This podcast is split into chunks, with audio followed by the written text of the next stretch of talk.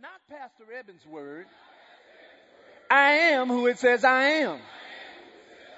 I can do what it says I can do. I can be who it says I can be. And I will have what it says I can have. Today, I will hear the word of God. I boldly declare that my mind is alert. My heart is receptive. My ears are open and I better not go to sleep. I'll never be the same. In Jesus' name, amen. Let's pray together. Father, thank you for your word. It's always a lamp unto our feet. It's always a light unto our path. Thank you for your spirit who's always here to minister to our hearts what you're trying to say. Holy Spirit, thank you for translating and interpreting the things that God wants us to hear. And I step back so you can use me to speak to his people. And, and Lord, I thank you for this word coming, that it won't just be a logos word. It'll be a rhema word. It'll be a today word. And then I declare in Jesus' name, it's going to be a prophetic word for many who are watching. And I thank you for signs, miracles, and wonders following our lives as a result of your word. And it's in Jesus' mighty name. Everybody say amen. Amen. Amen. God bless you. You may be seated. I'm starting a new series today entitled Transitions. Everybody say transitions. And the subtitle of the series is Discovering and Discerning Your Next Season by Sowing Seeds. I'm going to say that again discovering and discerning your next season by sowing seeds because your season will not change without a seed going in the ground. And I believe through this series you will receive encouragement and strength for your current season because some of you all are going through some change. But I also believe that this will also provide revelation, inspiration, and confirmation for your new season because there's a new season coming and if you'll get in position, you, your life will change for the better. So today, if you're taking notes, if you have your notes in hand, and if you're watching, the notes are available on YouVersion. The title for today's message is Discovering and Discerning God's Direction by Sowing Seeds of Obedience. So here's what I'm going to do. I'm going to give you the definition of transition because that's what we're talking about. And then we're going to jump right into the message. And the message is not going to last long. I'm going to actually change formats and the message will come in a different creative way. So the word transition, when I looked it up in the dictionary, it means movement. Everybody say movement. It means movement. So anytime movement is taking place in your life, that means transition is happening. It means movement, but it also means a change, listen church, from one position to another position. So if your position is changing, that means transition is taking place. So when you see the change happening, don't fight it. Because sometimes it's God and we don't know it. And God does not need our permission to transition us. It means a change from one position to another. It means a change from one stage or state to another. It also means a change, watch this now, in subject from one subject to another. Some of you all who are watching who are students, you're wrestling with what you need to major in, and the reason you're wrestling is because God's trying to get you to transition from one field to another field. So, here's point number one as you're taking notes this morning. Transitions are assigned by God and agreed to by us. I'm going to say that again. Transitions, everybody say transitions. Transitions are assigned by God and agreed to by us. And so what I'm about to do is read a very familiar passage of scripture. But what I'm going to show you in this scripture is that God was talking about transition because remember now, transition means to change from one thing to another thing. And so this verse highlights now transition. It says in Isaiah 43, 19, I'm reading out the King James Version. This was God talking. And he says, behold, I will do a new thing. Now when you look that word new, It means this something fresh. I mean, don't you like fresh fruit, fresh vegetables, fresh fish? He says, I want to do something fresh. And that word new also means something that did not previously exist. He says, listen, I am going to do something. It is going to be new. It is going to be fresh. It is going to be something that did not previously exist. And then this is when he said he was going to do it. Now. He says, now it's going to happen. It's going to spring forth. And then he says something interesting. He says, will you not know it? And then he says this. He says, I'm going to even make a way in the wilderness and rivers in the desert. God is saying, listen, when I begin to transition you, He said, even if it looks dry, I'm going to create a river in the middle of it. Even if it looks like you're in the wilderness and you don't know where you're going, He says, you won't need, uh, you won't need a navigation. I'll be that for you. And I want you to notice in that verse that God starts out by saying, hey, you know what? I'm going to do something new. He says, I'm going to do something new. I'm going to do something fresh. And he says, I'm going to do it right now. But I want you to notice something about what he said here. He said here, notice, he didn't ask anyone for their permission. Because sometimes we feel that God needs to check in with us when he decides to do something. Notice he didn't ask anyone's opinion about it. Hey, tell me what you think about this, Eben. Tell me what you think. No, he didn't ask for nobody's opinion and he did not survey anybody, listen, to determine when should he do it.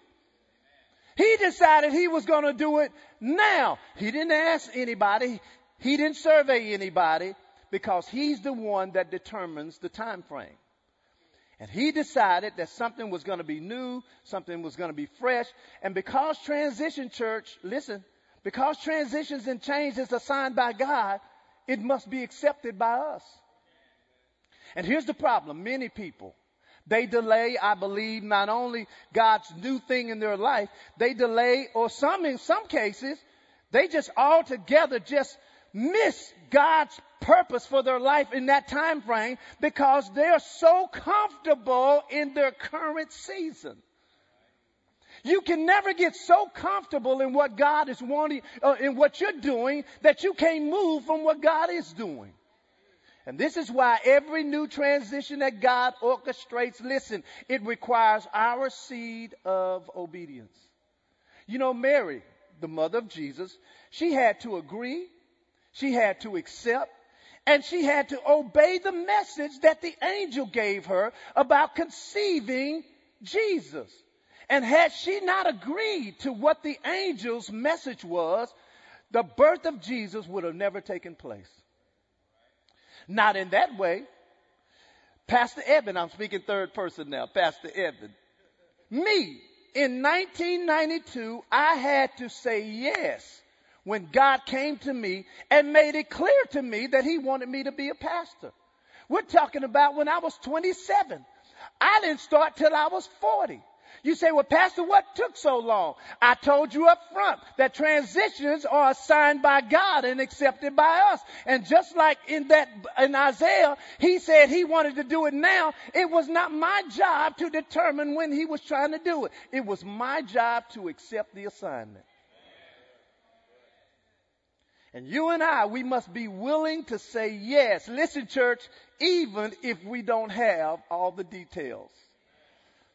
And this is where trust in God comes from now. You know, Proverbs 3 5, they're going to put it on the screen. It says, Trust in the Lord with how much of your heart, church? All of your heart. And then the New Living Translation says, Do not depend on your own understanding. Here's the problem. The problem is this. Even if you trust God with the majority of your heart, let's say you trust in God with 90% of your heart. Here's the problem. When God's trying to get you to do something, if you're not trusting with all of your heart, you're going to process what he's trying to do in that 10%. And you know what you're going to do in that 10%? You're going to lean to your own understanding and you're going to delay what God's trying to do or in some cases deny what God is trying to do. Why? Because you are leaning to 10% of your own understanding. He wants to do something And if you don't completely understand the process, you won't flow with God. And let me just say this your trust, everybody say, my trust. Your trust determines your choices. See, this is why you have to trust in the Lord with all your heart. Because sometimes when God leads you in a place and you don't understand, sometimes you just got to get in the limo and just let Him drive and then drop you off. Stop asking all these questions. Where we going? Uh, where we going? How we going to get there? How long is the trip? How many miles is it? How many stops are we going to make? That's not, that is not your job to know all of that. Your trust determines your choices. Your choices determines your transitions. Your transition determines your next season. And your next season pushes you into your destiny.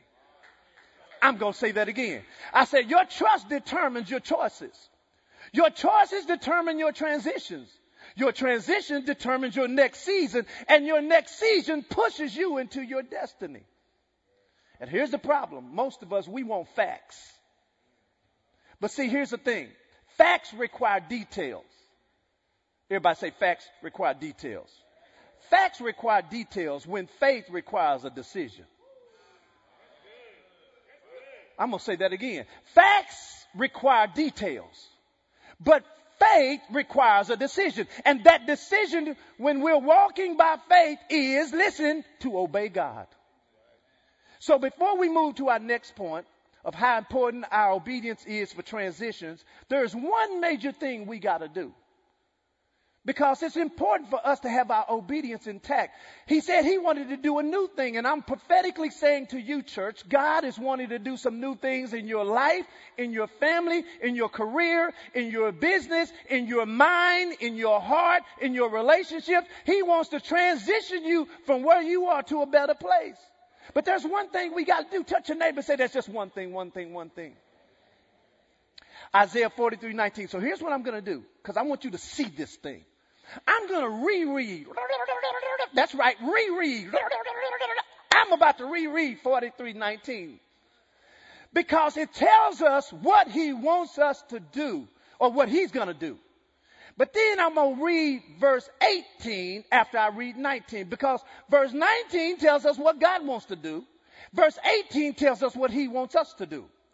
Verse 19 says, Behold, I'm going to do a new thing. Now it shall spring forth. Shall you not know it? I will even make a way in the wilderness and rivers in the desert. So here's my question.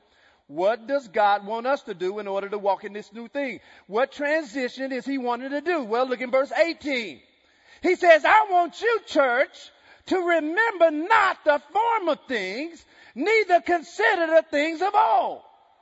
In other words, you know what he's saying? He's saying if you stay stuck in yesterday, you won't be able to see what I'm trying to do today. And that's the problem. Listen to now to the New Living Translation. It says, but forget all of that. Somebody that's black wrote the New Living Translation.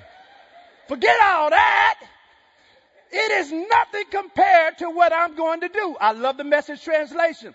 It says, forget about what's happened. Don't keep going over old history.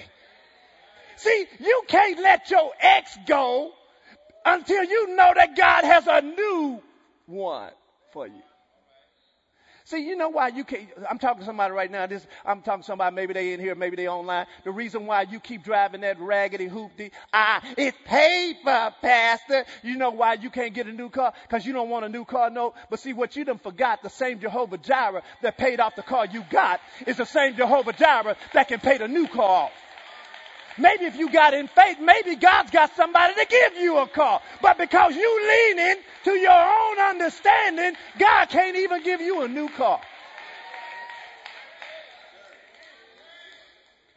Church, the only way that you and I will be able to transition to our new season is that we must forget about our old season. So here's the question. What was God asking this group of people to forget about and stop going over history about. What was it? Well, let's go back up some more. Remember now, when you read the Bible, you can read the verse, but a lot of times you need to go back and read the context. So now let's move up to Isaiah 43. We're going to start in verse 15. This is in the New King James Version. It says, I'm the Lord, your Holy One. I'm the creator of Israel. I'm your king.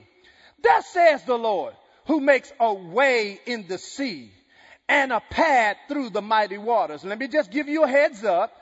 This is a reference to when he brought the children of Israel out of Egypt. He opened up the Red Sea, he dried the ground, and he let them walk through it. So that's his reference. So verse 17 says this, who brings forth the chariots and horse, the army and the power. They, they shall lie down together. They shall not arise.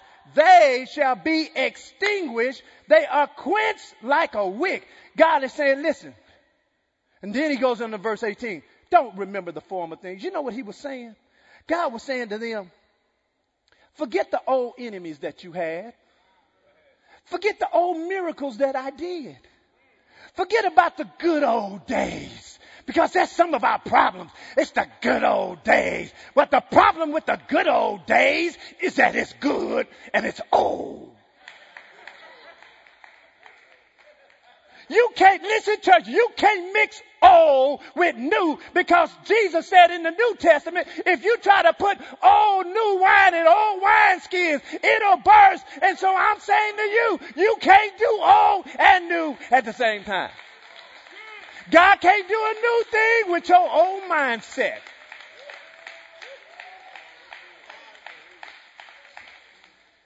He was saying, forget about your old enemies. Forget about your old, the old miracles I did. Watch this. Forget about the good old days because listen, if you camp out where I was, you will never move to where I'm going.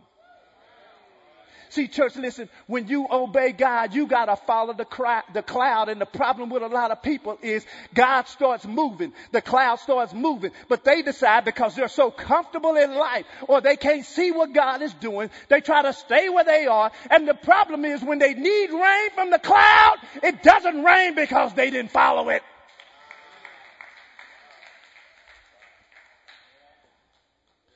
Listen, church, I want to be where God is, not where God was.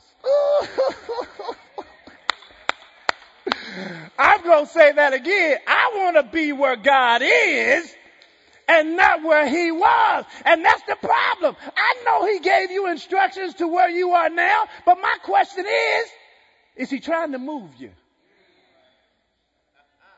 And here lies the problem.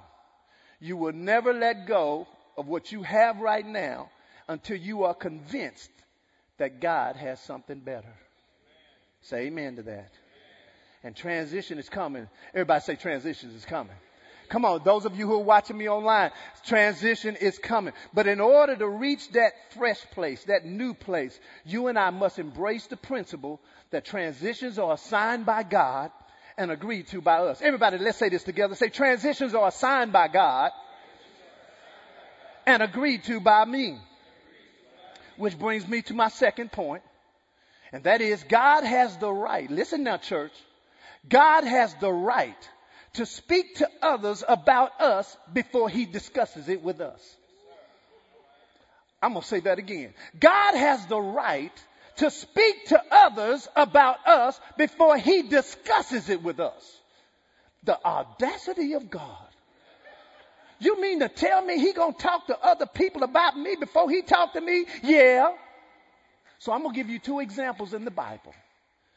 And this story that we're about to read is about God delivering the children of Israel from Egypt, the bondage of slavery. And so the whole story can be found in Exodus chapter 2 verse 23 and then chapter 3 through 11. But I'm not going to read all that. I'm going to start here in verse 23. It says, Now it happened in the process of time that the king of Egypt died. Then the children of Israel groaned because of the bondage. And they cried out and they, their cry came up to God. And when the cry came up to God, because of their bondage, the, the Bible says in verse 24, God heard, everybody say God heard. God heard their groaning and God remembered his covenant with Abraham, Isaac, and Jacob. And God looked upon the children of Israel and he acknowledged them. So let me just show you what was happening. They were in some trouble. They were in slavery. They were in bondage. And they started crying to who? They started crying to God. So who were the children of Israel crying out to?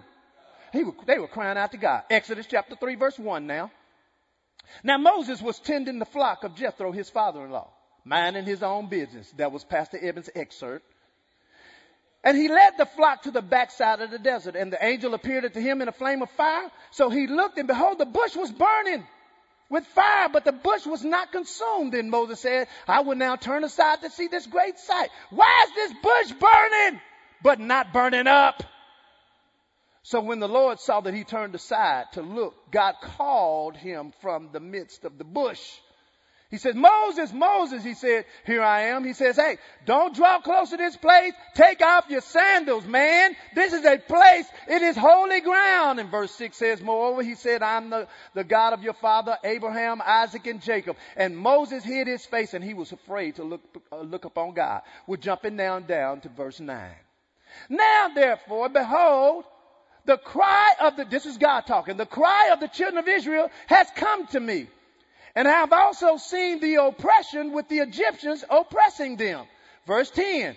Come now, therefore Moses, and I'm going to send you to Pharaoh that you may bring my people and the children of Israel out of Egypt. Do you see the point that I'm trying to make? Listen, the children of Israel was crying out to God and God's talking to Moses.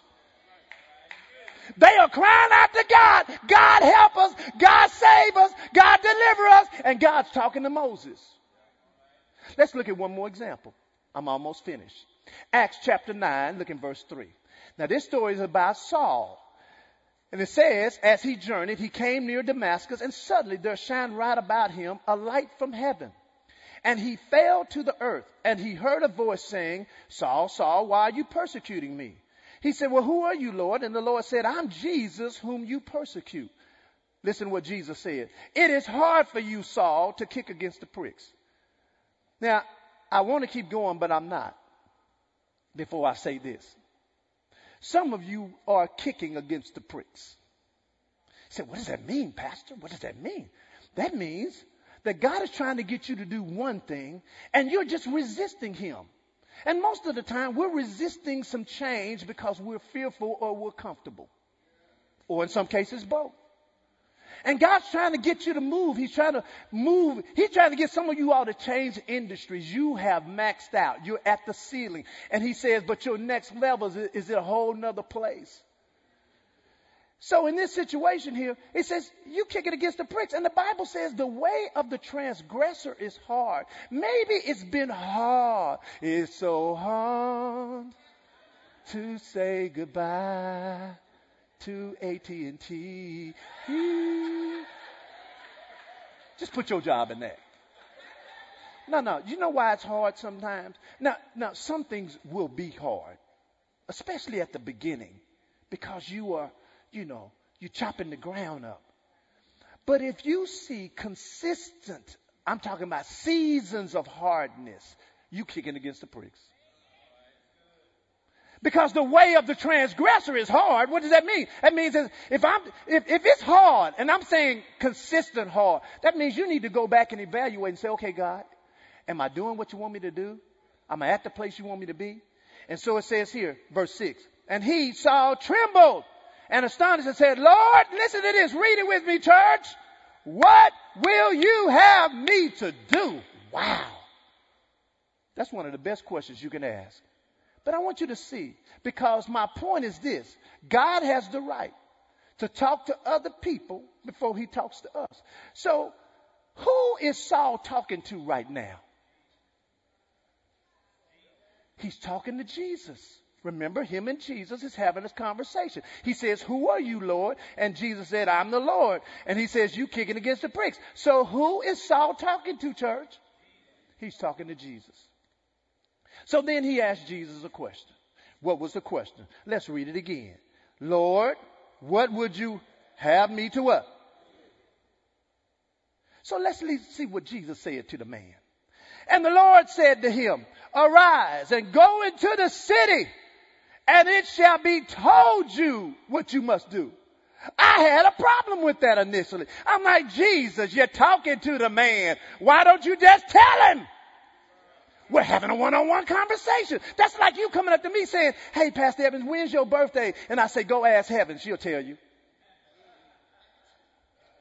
That don't make sense. Right? Why would Jesus do that? Well, if you keep reading the story, Acts chapter 9, verse 10 through 17, you'll read that God spoke to a whole nother man named Ananias and told Ananias what the purpose and the plan that God had for Saul's life, who was going to turn Paul. He told Ananias, This man is called, and I'm going to use him to speak and save the lives of the Gentiles. And you have to understand, before now, wasn't nobody hardly talking to the Gentiles. Which now brings me to my third and final point. God has the right to speak to others. Well, I want you to say this with me. Say, God has the right to speak to others before he discusses it with me. So, point number three, if you're taking notes, and let me just say this. This is why when God is trying to, to transition us, He's talking to somebody else in some cases about us. Can He do that? Yeah, He can. Because see, when God wants to do a new thing, He don't need our permission. And this is why if you don't say yes, God will find your replacement. I'm going to say that again. If you don't say yes, oh, you think the world evolves around you? Oh, you think that you're the only anointed one that God calls? Let me tell you something. If you don't do, if you don't say yes, or if you don't do what God wants you to do, He's not going to hold the whole world up in His hand on you. He's just going to go find your replacement. And whatever that replacement, whoever it is, is going to have the blessings you should have got. Look at your neighbor and say, you better obey God. And let me just say this, church. Listen, and, and, and let me say, how many have seen the movie Talladega Nights? Anybody seen that with Ricky Bobby? Y'all ain't. That's how. That's how. Okay. Well, I, I won't do the quote then. I won't do the quote because y'all won't get it. Y'all won't get it. So let's go to point number three. Here's point number three. God will always confirm your next spiritual move with a God ordained spiritual leader. I'm going to say that again. God will always, say always, God will always confirm your next spiritual move with a God ordained spiritual leader. And that's a problem with a lot of people who end up shipwrecked in their faith because God ain't said it. They said, well, God said it to me. Well, not only, if God's going to say something that's very important in your life, don't you think God has enough sense and protocol to confirm what you're trying to do? I mean, listen, He confirmed and told John the Baptist about what Jesus was coming to do. He says, listen, there's going to be somebody whose shoes you're not even worried to unlatch, and that's going to be the Son of God. And when the, the dove that's been coming down, because apparently the dove was coming down when he was baptizing people, right? But he said, when you baptize this person, the dove's going to come down, but it's going to stay down on this person. And when you see that, that's going to be the Son of God. God confirmed the call of his own Son with a natural man in the earth. And you think God's calling you to do all this big stuff and you ain't, listen, got no confirmation from nobody. And I'm not talking about a confirmation from an internet prophet. They don't know you. You still, I'm called to the ministry and you smoking weed. I'm talking to somebody right now. How you gonna be called and you smoking weed? You better unsmoke and then get called. Oh my God. Listen, one of the reasons I believe God does this this way, in other words, He confirms our next spiritual move by an ordained spiritual leader, is because I believe we would be proudful if only God spoke to us. I, I, I ain't listening to you. God, don't, God only talks to me. And see, this process that I'm telling you, it keeps us interdependent and not independent. See, the highest spiritual maturity is not being able to walk in independence. It's being able to be interdependent.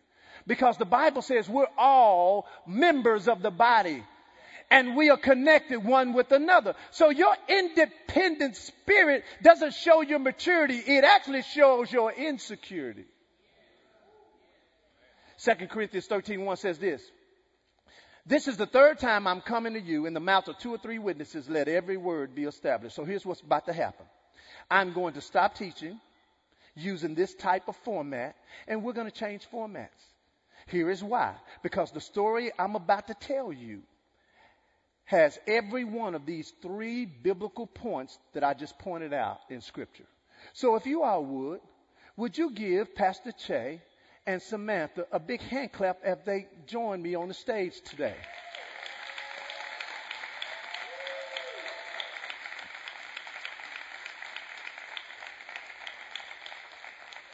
All right, so as they come, can y'all come move this for me? Dre, can you come move this for me? He's going to, here, somebody grab this, and then he's going to move the table. All right. Y'all look so, uh oh, my bad. Y'all look so nice today. Yes, so good morning. Good morning. Good oh, morning. oh, y'all gonna share a mic? Okay, y'all Yeah, can do that. Good. Well, yes. we- you don't, you don't mind her own. All right, so I'm about to tell you all We're a story. interdependent. Huh? We're interdependent. Interdependent. I get that. I get that. So I'm about to tell y'all a story that you didn't know. And a lot of times, y'all don't see the backside of something. So today, I'm going to share the backside of something so you can see what's happening right now. So, 12 years ago, God spoke to me and said, Eben, Che is going to come and work for Word of Truth Family Church. You, I remember that. you remember that? Yep. And so uh, when he told me, he said, but don't tell him because I'm going to tell him. Because that's a big move to go from Jamaica to here. So I was like, fine. So I don't know how long it took, how much time went by. Do you remember how much time? Yeah, it was. Um, well, I don't know when God When- spoke to you. Okay. but I remember one day. Um, it was 2008, and I was flying into Jamaica from Canada, and um, as I was coming in, the Lord spoke to me and said He He gave me a visual of a plant in this pot, and um, and said to me, "You're that plant, and this place is too small for you. You need to be transplanted." And so I was like, "Oh my God, what does that mean, Lord?" So I started to pray about it, mm-hmm. and that's when I started. I, I, I spoke to Samantha. I had something. Yeah, go ahead. I think while he was away, I was speaking to someone and they said, You're not going to be here for much longer, basically. Wow. And I was like, What? Wow. Yeah, when he was away. And so we started praying about that, and um, and I just felt like, okay, tran- well, transition, transition was coming, and I needed to start to prepare my heart for transition. Absolutely. And so that happened. They moved here. But this wasn't their first move. This was actually their second transition, and we'll talk maybe later about the details in that. Uh, just to keep it concise this morning for where I'm trying to go. And so they get here. Sam's pregnant with Cyan, who's on the front row. So they get here, and and and one of the one of the things that I have said to Pastor Che the whole time, and he wouldn't know this. Uh, when he first came, I said, "Hey, listen, Che." I said, "Hey, man, if I ever feel that God wants to plant you or send you somewhere, I said, man, I'm gonna kick you out. I'm just telling you."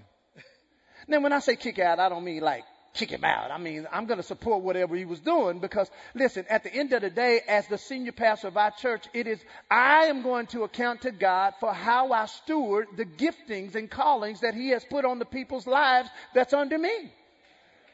So anyway, And, and, and one, and you know, one of the things I said to Pastor Eben as well was that God sent me here. Mm-hmm. And so I'm not leaving here unless you bless me. wow, what a heart, right? Now, what was your mindset too? Based on how your previous first move went, what was your mind at anyway? You know, as far as doing something else. Ah, no way. No way. So time is going by, and every now and then I say, "Hey, man, if God ever, I feel that God telling you to do something." So two years ago, maybe two and a half years ago now, he came to me, set up a meeting, and he came and he's excited. You want to tell him about that meeting? So um, I I started to feel a stirring in my heart two years ago. Like God was calling me back into senior pastorship. I was like, oh my God, what? What is this? So I, I went to my wife, who always says no, Always. no, like always says no. Um, who just says, you know, who over the years have just said, hey, by the way, if you're ever thinking of going that direction, just, you know, I don't, I don't think that's the Lord. I don't think that's. A... So I go back to her. It, it wasn't that bad. Okay, well, a couple of times. So I went back to her and I said, hey, babe, this thing is stirring in my heart. And she said, I felt a peace. Wow. You know, I, um, I don't know. I just didn't feel uh, an anxiety. I didn't feel like, you know, I just felt like, you know what? This feels like the, the next season. Mm-hmm. You know, so I, I was excited for him. Um, you know, I always knew that God had a call in his life. Mm-hmm. You know, I went into the marriage with yes. that thought and understanding.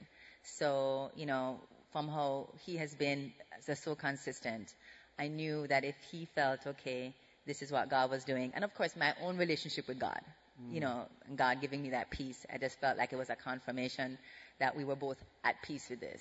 Yes. And from that, I, um, I was praying. I said, okay, I'm going to ask, talk to Pastor Eben about this because the one thing I was going to do was I'm not leaving unless you, ble- exactly. So for me, I said, all right, I, I need to, but I need to go to him with scripture because you cannot go. Come on now. He already know. You can't go to Pastor without word. So I'm like, God, give me a word, give me a word, give me a word. And, and the Lord gave me a scripture, and the scripture was um, out of uh, Joshua when Caleb uh, said to Joshua, I've been with you all this time. Now it's time to give me the hill that Moses had promised me. Give me the mountain that Moses had promised me. And so I went to him, and, and, and of course, when I got that word, I'm like, okay, let me find a hill around here. Because if he's going to plant me, it's got to be on a hill now. And, and, and the only hill I could find was Cedar Hill. Hill. which isn't much of a hill. All right. So anyway, I, I went to Pastor Emmett and I, I gave him that word. I said, hey, you know, you're my Joshua in this situation. I've been with you all this time. Give me the hill country that the Lord has promised me. And so what he didn't know is a little over a month God had put in my heart to elevate him here.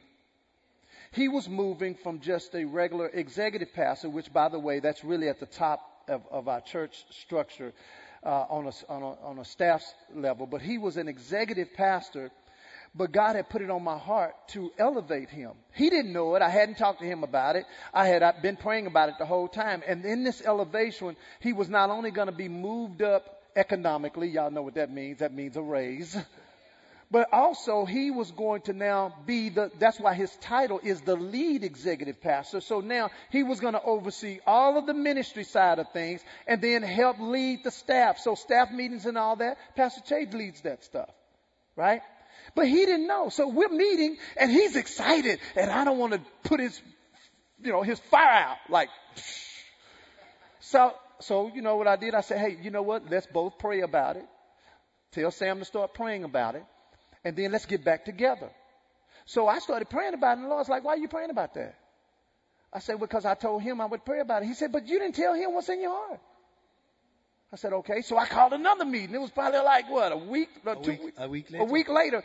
And I called him and I said, hey man, listen, I want to apologize because when I met, when we met, I didn't tell you what was going on with, with me. So I explained to him his new role. I pointed out everything. And at the time, they were getting ready to go on vacation. That's right. And I said, listen, you don't need to give me an answer right now. I want you to go home, talk to your wife, talk to Sam about it. Uh, and uh, and then uh, he's got a good friend named uh, Pastor Rowan. In fact, Pastor Rowan was here preaching. I don't know about a month ago. Uh, do we have a picture of Pastor Rowan? Him and his wife. I think they they were singing. Oh, there it is. Yeah. So uh, that's one of his good friends. We're all friends, but he's a better friend than Pastor Che, right? I mean, he's a good friend with me too. But anyway, so I said, hey, talk to Rowan about it too, because I trust Rowan's wisdom. I said, talk to him about it, and then come back to me after you prayed about it and you and Sam have talked about it. And, and uh, what I didn't know was that Samantha had surprised me because I was going on a cruise. Going on a cruise, I remember for my that. vacation, mm-hmm. and she had already arranged for Rowan and Charmaine to be on the cruise with me. I didn't know that. He didn't know. So here it is. I'm asking him to run this by some of their good friends. And his wife had already made arrangements for those friends to be on vacation with them. So they had a chance to talk. So long story short, as he got, when they got back, he came back and pretty much how did that go? Yeah, it went really well. And, and Pastor Rowan encouraged me, said, Hey man, what, what Pastor Eben is, is offering you is wonderful. I would take that in a heartbeat. And, you know, we talked through it and even talked about some of the burdens you were carrying and the things I could take on for myself mm-hmm. and the thing, how I could, how I could lift your hands better yeah. and how I could make um, your job easier. And, and we walked through a, a whole thing. I came back and said, Hey pastor, here's what I think I could do. And that was, can I, can I tell a little secret on you? Sure. That was, that was one of first, one of few times. I've seen Pastor Eben tear up a few times. That was one of the few times when I sat down and met with him and said, here's what I am willing to do. And I started listing some things and he started to tear up. He said, I feel a weight fall off my shoulders. Yes. So let's fast forward to March of this year. Now, let me give you the background. I give my pastoral staff what I call ministry time. So if they get a chance to go to another church and preach or do something with another church that's involved ministry, well, our vision is to know Christ and what? Make him known. So one of the things that I I don't charge that on vacation time or PTO time for them. And so, uh, you know, and that happens in the case probably more so with Pastor Che because he, he goes out, he knows more people and more people know him. So anyway, uh, he had went uh, on and preached somewhere or ministered somewhere the week before, and so he called me up and he said, "Hey, Pastor, uh, uh, I hate to do this, but I need some more ministerial time off. I know I was just off last week. Now you have to understand that when he would come to me about being off and going to go do, I don't, he didn't give me details because I don't care. It's his life. His business. I don't say, hey, where you going? Who you preach for? I don't do all that. And so, but this particular time, for whatever reason, he decides to give me details. Why did you do that? Because it was so close. I, I just went off, and so I needed to justify why I needed some more time off so close. Does that make sense? Right? It was, it was a case where I, I don't go back to back to back. So when this happened and I was like, okay, so here's a story.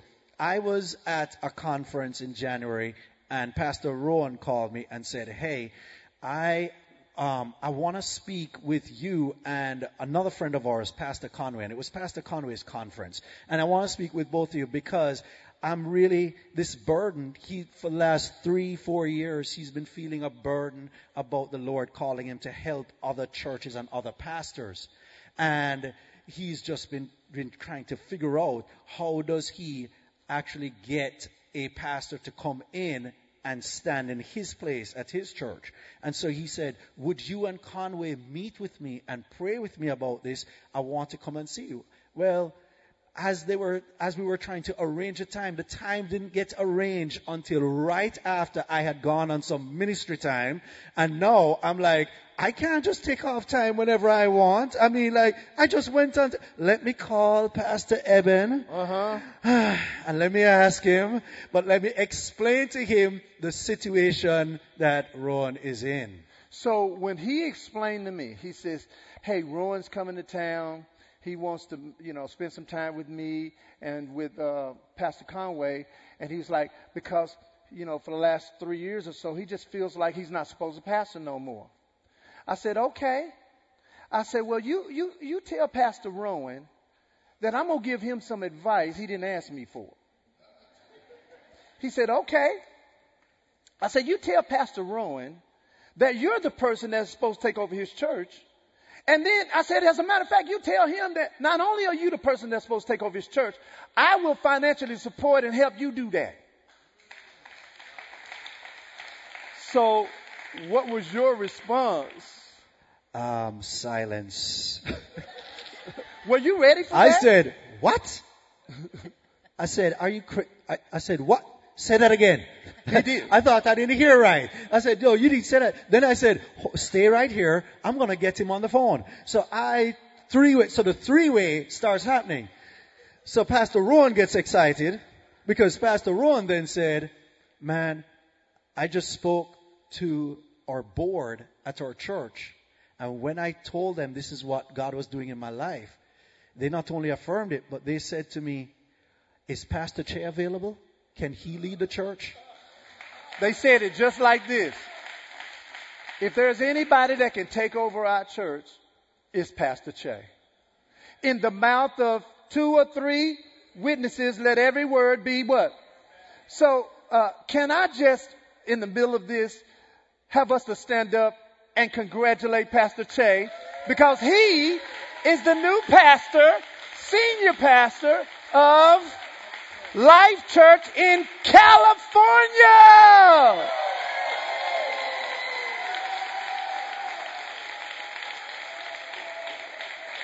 Okay, y'all sit down.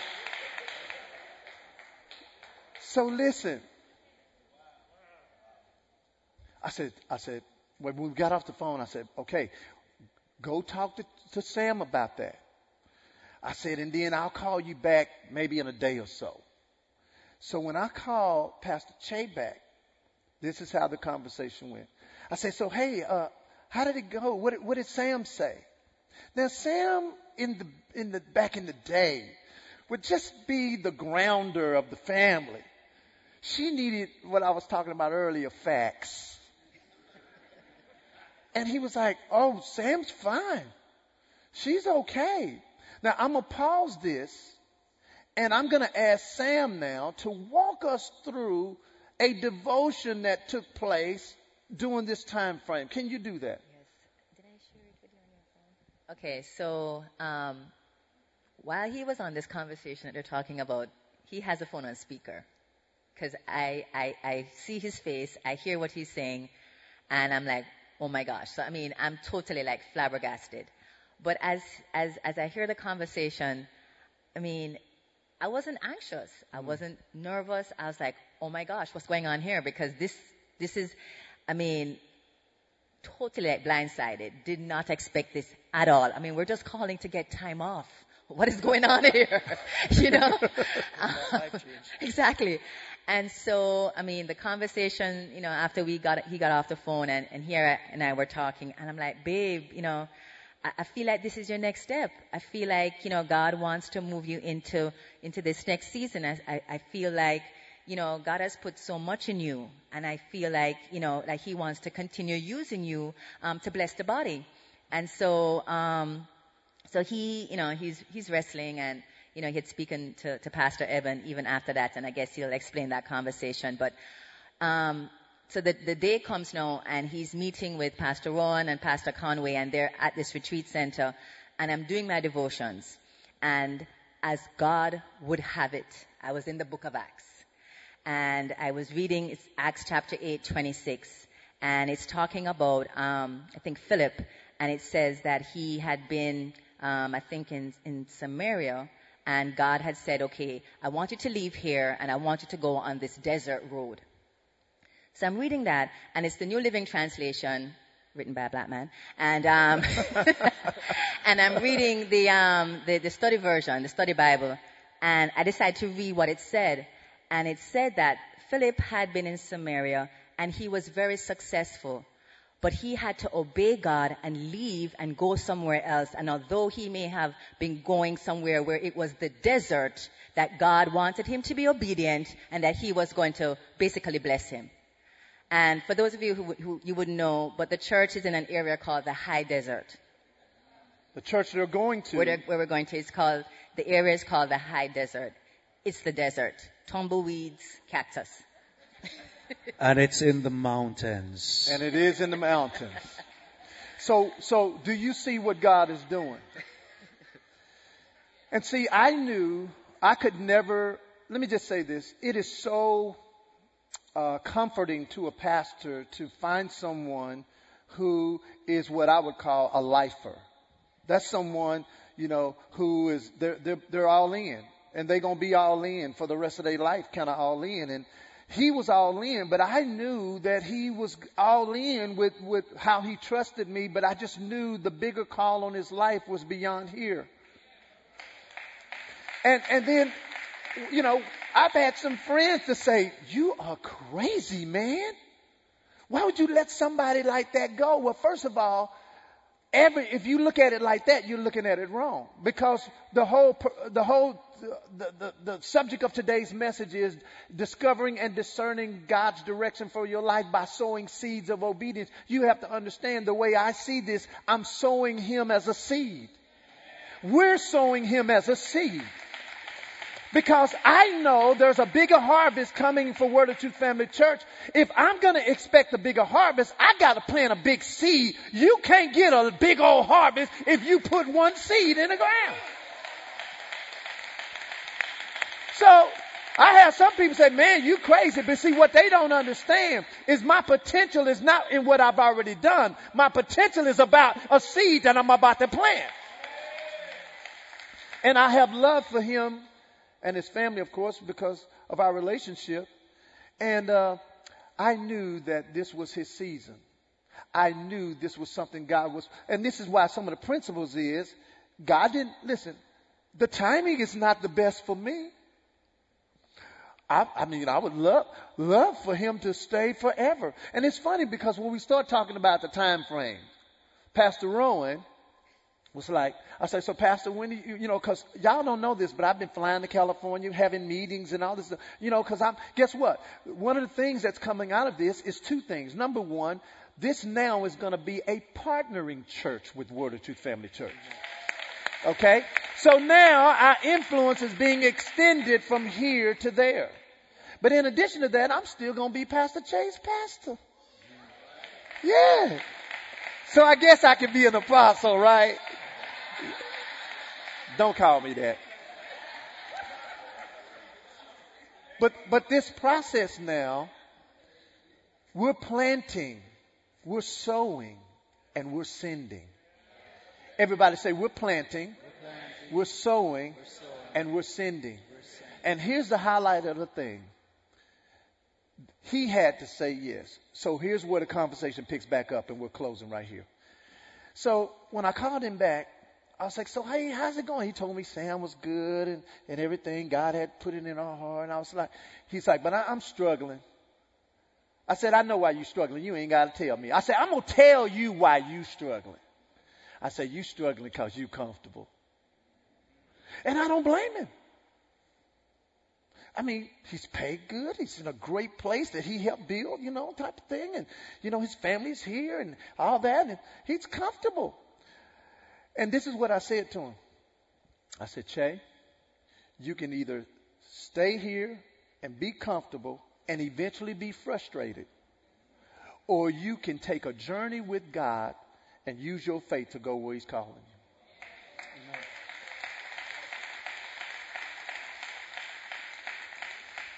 Because transitions are assigned by God, but accepted by us. And I just know without a doubt, this church is smaller than our church. Okay, but there's, if there's anybody that can grow this church, it is Pastor Che. And check this out.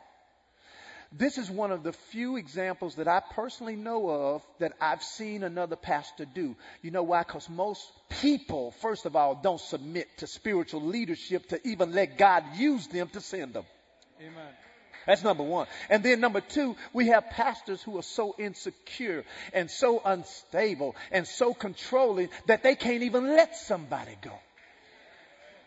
But in this situation, I have several. First of all, my pastor was in full agreement with it because he, he, he his, his thing was, first of all, if it's on your heart for God to do, that's number one. Number two, he said, this young man, you know, he calls everybody young because he's older than all of us. This young man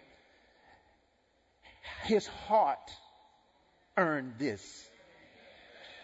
Because see, you gotta keep your heart right with something like that. You gotta keep your heart right to work with me. You do. You do. You have to keep your heart right. So here it was, and then another pastor said to me, he has never seen a transition like this happen from a church. See, I know I'm doing this right. Now, do I have all the answers? Here we go. We're going back to who assigns the transition? God does. Watch this. Who determines the timing? God does. He says, I'm going to do a new thing and I'm going to do it when. So I said, hey, growing. When you want Che to come? Oh, this fall, I said, oh, that's too fast, brother. That's too fast. I said, Che, hey, when you think you could do uh, next uh, 2022 in the summer? Oh, that's too far. That's too far. I said, hey, listen, guys. The best time for Pastor Che to start being the senior pastor of that church would be January, the beginning, January the 3rd, 2022. So that's when he will be starting to be the senior pastor. So he'll still be here.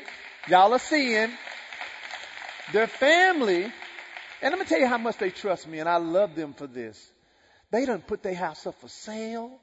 They just, what, what made y'all trust me like that? Because they put their house up for sale. They in like a rental house because, you know, they didn't want to wait till the last minute try to sell their house and then move out there because the family is going to be staying until the summer of 2022 so that Si can finish school and that type of thing. And, uh, so, uh, what made y'all trust like that? Uh, this was a, a God thing. Wow. You know, and it is seeing how God orchestrated everything and his timing, his flow. It's, it's us, like you said, you sowing a seed to Life Church, but Life Church sowing the seed of Pastor Rowan to the kingdom. It is how everything lined up and, and the Holy Spirit in, in talking to you. I mean, he spoke to me before, but man, let me tell you, this was not what I was thinking. Mm. But he had already birthed the seed in my heart. Right. I think that meeting God birth transition. Exactly. And he, but it just didn't look. It's like like the scripture. Behold, I do a new thing. Do you not see it? I did not see it the way I thought it. Hmm. You see what I'm saying? The way I thought it was completely different. I thought he was doing a new thing, but I didn't perceive it the way he was doing. And even as you read that scripture this morning, that was su- such a blessing because it said, that you shall burst forth streams in the desert. And that's where wow. we're going. That's where they're going, to the desert. So can you all give the Lord a hand clap for Pastor Che and, and, and Sam? I, I'm just, I want you to celebrate them like it was your promotion. Come on now.